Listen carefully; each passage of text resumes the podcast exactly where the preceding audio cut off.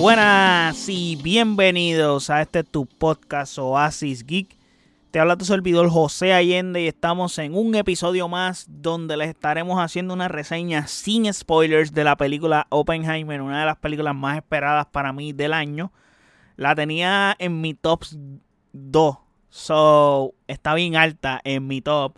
Eso significa que es una película que yo esperaba con muchas ansias y pues nada, ya por fin la pude ver me tiré el Barbie Heimer y ya les reseñé la película de Barbie, que ya la reseña está en el podcast y ahora les estoy reseñando la Oppenheimer, las vi las dos el mismo día, so me tiré el maratón de ver las dos películas el mismo día. Desafortunadamente esta no la pude ver en IMAX porque, mano, cuando entré a comprar las taquillas ya estaban las, la sala vendida. Y entonces como que la sala que podía tener taquillas para verla, eh, era la hora que iba a estar viendo Barbie. Es como que, oh shit, eh, pues estoy jodido.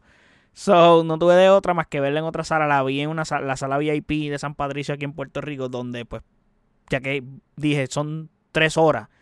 Pues voy a verla en una sala cómodo, que se joda, ya que no voy a verla en IMAX. Pensé verla en CSC, pero dije al final del día, son tres horas.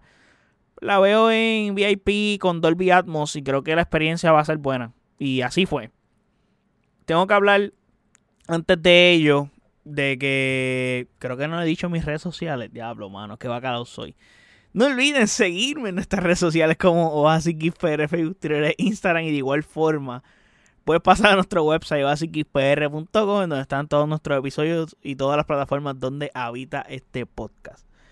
Ok, no le había dicho mis redes sociales, wow.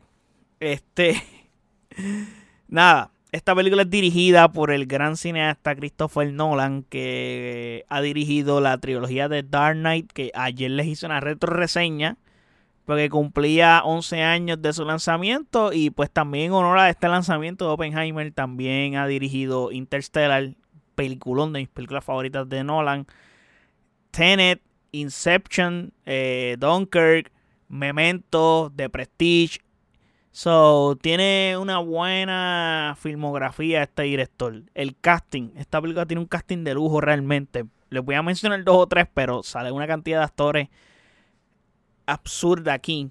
Comenzando con el protagonista Killian Murphy, que está protagonizando a Oppenheimer, que ha interpretado papeles como en Peaky Blinders, A Quiet Parte 2, Inception, Dunkirk. So, ya ha trabajado anteriormente con Christopher Nolan. Tenemos a Robert Downey Jr., que como saben, eh, estuvo siendo Iron Man como por más de 10 años. Eh, Sherlock Holmes, eh, Doolittle, eh, Zodiac, Day, Chaplin, entre otros. También tenemos a Florence Pugh, que ha protagonizado papeles en Little Woman, Midsommar, Black Widow, Don't Worry Darling. Eh, Dune parte 2 va a estar próximamente apareciendo estas tres. También tenemos a Emily Blunt que tiene apariciones en Aquarius Play 1 y 2. Eh, tenemos a ha salido en Mary Poppins Returns, que es la live action más reciente de Disney.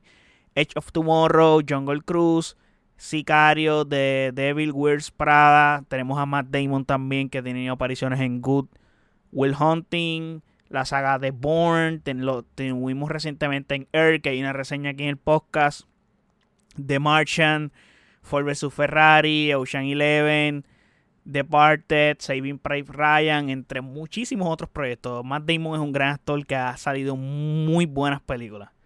La sinopsis de esta película dice: un biopic que explora cómo la brillantez, la arrogancia y el impulso implacable de un hombre cambiaron la naturaleza de la guerra para siempre, provocaron la muerte de cientos de miles de personas y desataron histeria colectiva. Esta película es muy tensa, pero muy muy tensa. Y de antemano puedo decir que este filme dura tres horas y me parecieron un poco excesivas. Creo que se podía recortar algo, algo de la película se podía recortar y hacerlo un poco más corta creo que la película, by the way, la película no dura más porque el formato de IMAX solo permite tres horas. Ahí. No permite más de eso. Si no, la película duraba más. porque Nolan se iba ahí a frotar las pelotas para tirar esta película. Y pienso que mm, podías cortarle algo. ¿Cómo está estructurada? Pues tiene int de Memento por el hecho de que en cómo te, te cuenta la historia porque Nolan juega con el tiempo, contarte cosas de atrás, cosas del futuro, cosas que están pasando ahora y va añadiendo a ese elemento de, de, ir constantemente yendo para atrás y para adelante escenas en blanco y negro y luego a color que son relacionadas a Oppenheimer como tal o desde la perspectiva de Oppenheimer que tienen color. Entonces, hablando de Oppenheimer, tengo que decir que Killian Murphy está en el papel de su vida, definitivamente en el cine, en cuanto a cine se refiere, y me parece que lo hace muy bien. Tiene una gran interpretación. Este personaje psicológicamente hablando tiene demonios y problemas encima. es un personaje que tiene muchas similitudes a lo que él interpretó en Peaky Blinder con Thomas Shelby. Inclusive la vestimenta y todo. Como que tiene muchas cosas que se parecen. So creo que por eso le cae también el papel. Aparte que tiene parecido también al mismo Oppenheimer. So, hablando de papeles, tengo que decir que, mano, Robert Downey Jr. se roba esta película. Hace una interpretación magistral. Tiene para mí la mejor interpretación de este actor desde su interpretación en Chaplin. So, está brutal el trabajo que le hace en esta película y me gustó muchísimo. Eh, y mano, sí, a principio tú estás como que porque sí, tiene los mismos gestos de Iron Man y eso, pero luego el actor se desprende completamente de esa atadura y despega a un nivel que su interpretación es genial. So, es un actor que invirtió muchos años en Marvel, so también como que estás muy tienes muy familiarizado ya esta cara con Tony Stark y como ya sabemos, no pudimos disfrutar de interpretaciones como esta de este actor en, en, otros proyectos porque estaba encasillado en ese proyecto de superhéroes de Marvel. Que aquí estamos viendo que Robert Downey Jr. Estamos viendo las capacidades actorales que tiene. Es mucho más de lo que nos ofreció en, en Marvel. Es un gran actor, so puede hacer otras cosas. Y aquí lo está haciendo en esta película. Hablando de buenas interpretaciones, tengo que decir que Emily Blunt creo que veo que Christopher Nolan le dio potencia a este personaje de una forma correcta. Porque como sabemos, y lo dije en la retro reseña de la película de Dark Knight eh, Rises, donde Christopher Nolan tiene issues con, con dirigir eh, mujeres en las películas de ellos, féminas. Como que no, no, no sabe cómo hacerlo. Y Emily Blunt pues cae también ese renglón, pero tiene su momento en la película, al final de la película, donde brilla con luz propia y hace una escena espectacular. Que tú te quedas en la silla como que, wow, qué escenón.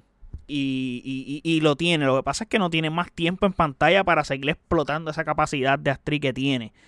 So, me pareció excepcional su interpretación en esta película. Algo que maybe se hizo porque esto es un filme de nicho, pero tiene, tiene el budget de un gran blockbuster. Y por eso también va más allá de gente de lo habitual a consumirla. Pues tiene cameos de con cojones de actores. O sea, maybe esos cameos fueron más bien para esas personas casuales de cine.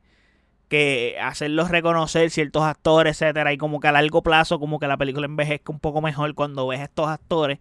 Porque honestamente, todo este reguero de cameos no, no le suman a la trama. Simplemente es como que, mira, este actor está aquí. Y hasta inclusive el personaje de Matt Damon, a pesar de que Matt Damon lo hace bien, no creo que su interpretación le suma algo especial a la película. Aparte de saber que tenemos a Matt Damon en pantalla.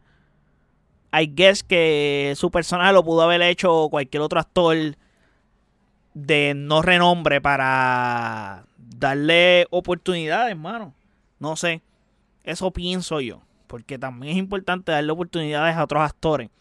También Christopher Nolan está encasillado con un corillo de actores, aunque aquí vimos que trabajó con otros actores que no había trabajado anteriormente, pero eh, pues sí, pienso que hay muchos actores que salen aquí que no hay necesidad de hacerlo, pero entiendo también el hecho de que los cameos son necesarios porque esto es un blockbuster y necesitas a estas personas tenerlas en pantalla no le suman a la trama. Tampoco le restan, pero no le suman. Eso es todo lo que pienso sobre esos cameos que tenemos en la película. Yendo al audiovisual, esta película es muy rica. El audio del filme constantemente te va llevando y, y estás en una sala con Dolby Atmos, pues lo disfrutas mucho más como fue mi caso, porque el audio se siente brutal y constantemente Oppenheimer está teniendo como que esta visión de una bomba y, y tienes momentos así como que hay un vacío y explota y es, es algo que no puedo describir, pero mano, audiovisualmente hablando, la película está otro nivel, honestamente. Lo hace espectacular y, y, pienso que ahí Christopher Nolan no falló. También hay que decir que esta película pues no te entrega tanto de acción, no te entrega tanto de ficción como tal, porque es una película bien de diálogo. Más adelante le hablaré de ello, pero si eres fanático de Christopher Nolan, pienso que sí debes verla, porque aparte de que es fácil entenderla, es algo nuevo de Nolan eh, poder entender este filme, ya que es, un, es una historia que ya está hecha, es una historia que no conoces, es una historia que tú puedes escribir en Google, ¿quién carajo era Oppenheimer? Y sabes quién es porque es un biopic. Están contando lo que se sabe, no es algo que, que, no te vas a enterar, sí tiene unos giros, pero no es algo que no sabes. So, no tienes que romperte la cabeza pensando con las complicaciones de Nolan. Sí, en la forma en que te está contando la historia, sí, te puede crear un poco de confusión si eres un... Eh, si eres un consumidor casual que no entiendes este tipo de cosas, te puedes eh, perder un poco. Pero este filme se siente como una secuela indirecta de Dunkirk. Así lo veo. Porque a cada.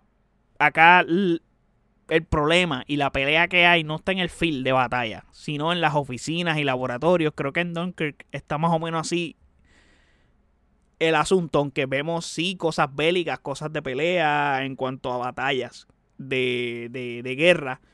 Y acá no vemos eso literalmente porque solamente vemos otro tipo de cosas. Y el core de la película es como que en oficina, en laboratorio. So, este filme no tiene casi secuencias de acción como tal. Lo que tiene es una tensión de que lo van a lograr. Y, se mete esto en el medio y, diablo, y ahora esto, y esto lo otro. Es como que esa tensión de que se puede, no se va a poder, está difícil. Esa es la tensión que te demuestra la película junto a la banda sonora que lo hace genial en ese sentido. No es una banda sonora que entrañable, pero tampoco es una banda sonora que, que te vas a olvidar de ella por el hecho de aporta. Es lo suficientemente eh, competente para aportar a la, a la película. So, es un filme que, como mencioné, se siente como Dunkirk. Lo único que va al otro lado de la moneda en cuanto, porque Dunkirk no hay diálogos acá, todo es diálogo completamente. La película depende completamente de puros diálogos. No hay secuencias de acción que le aporten a la trama para, para sumarle. Es más, te voy a decir, yo la divido en cuatro partes. Esta película tiene la estructura de esta forma. Primera parte de la película. ¿Quién es Oppenheimer? Obviamente, porque tienes que decirte quién diablo es para explicarte de dónde sale este tipo. Dos, de la decisión de crear la bomba, como que hay que crear la bomba. ¿Cómo, cómo hacemos? Tres, la creación de la bomba. Y cuatro, las consecuencias de luego de haber creado la bomba. So, me parece que el filme, aunque es bien interesante, me gustó más la cuarta parte, que es las consecuencias de, después de lo que pasó con la bomba. Creo que ahí está lo mejor de la película. Esa escena, por no dañarles y no darles el spoiler, es bien tensa, bien intrigante, con muchísimos giros argumentales que le dan un sazón distinto a toda la película. Todo eso que está relacionado a las consecuencias que va a recibir Oppenheimer por lo de la bomba. Pero la película es muy política. Maybe eso no es del agrado de muchos espectadores, comercialmente hablando, como blockbuster y como no es para una audiencia masiva realmente lo que se está tocando acá. So, sí recomiendo esta película. Pero como les mencioné, es una película de nicho con un presupuesto de blockbuster. No es una película para todo el mundo. Si eres fanático de las películas de Nolan, sí.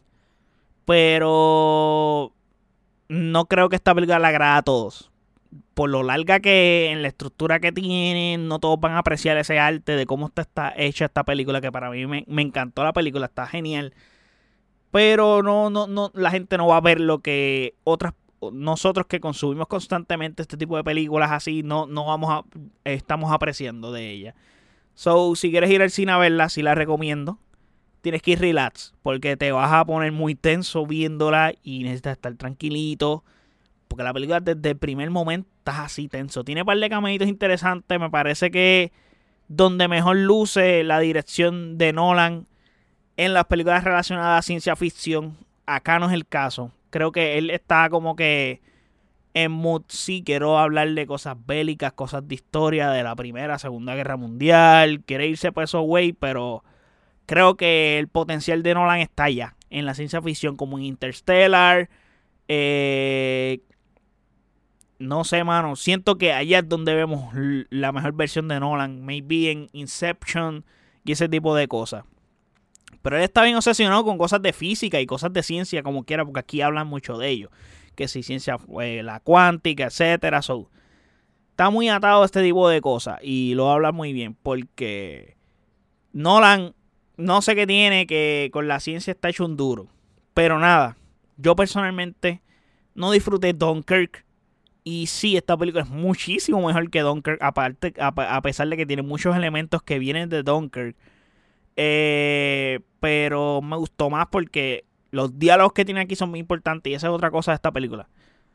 Son tres horas, pero son tres horas que no tienes break de poder pestañear porque todo lo que están diciendo, todo lo que se está conversando, todo lo que está pasando es sumamente importante y cada detalle le aporta a la trama tal sentido, porque están, como la película está yendo para atrás y para adelante, y te está contando algo de adelante, algo de atrás, eh, necesitas conocer todos los detalles y necesitas entender qué es cada cosa que te están mostrando.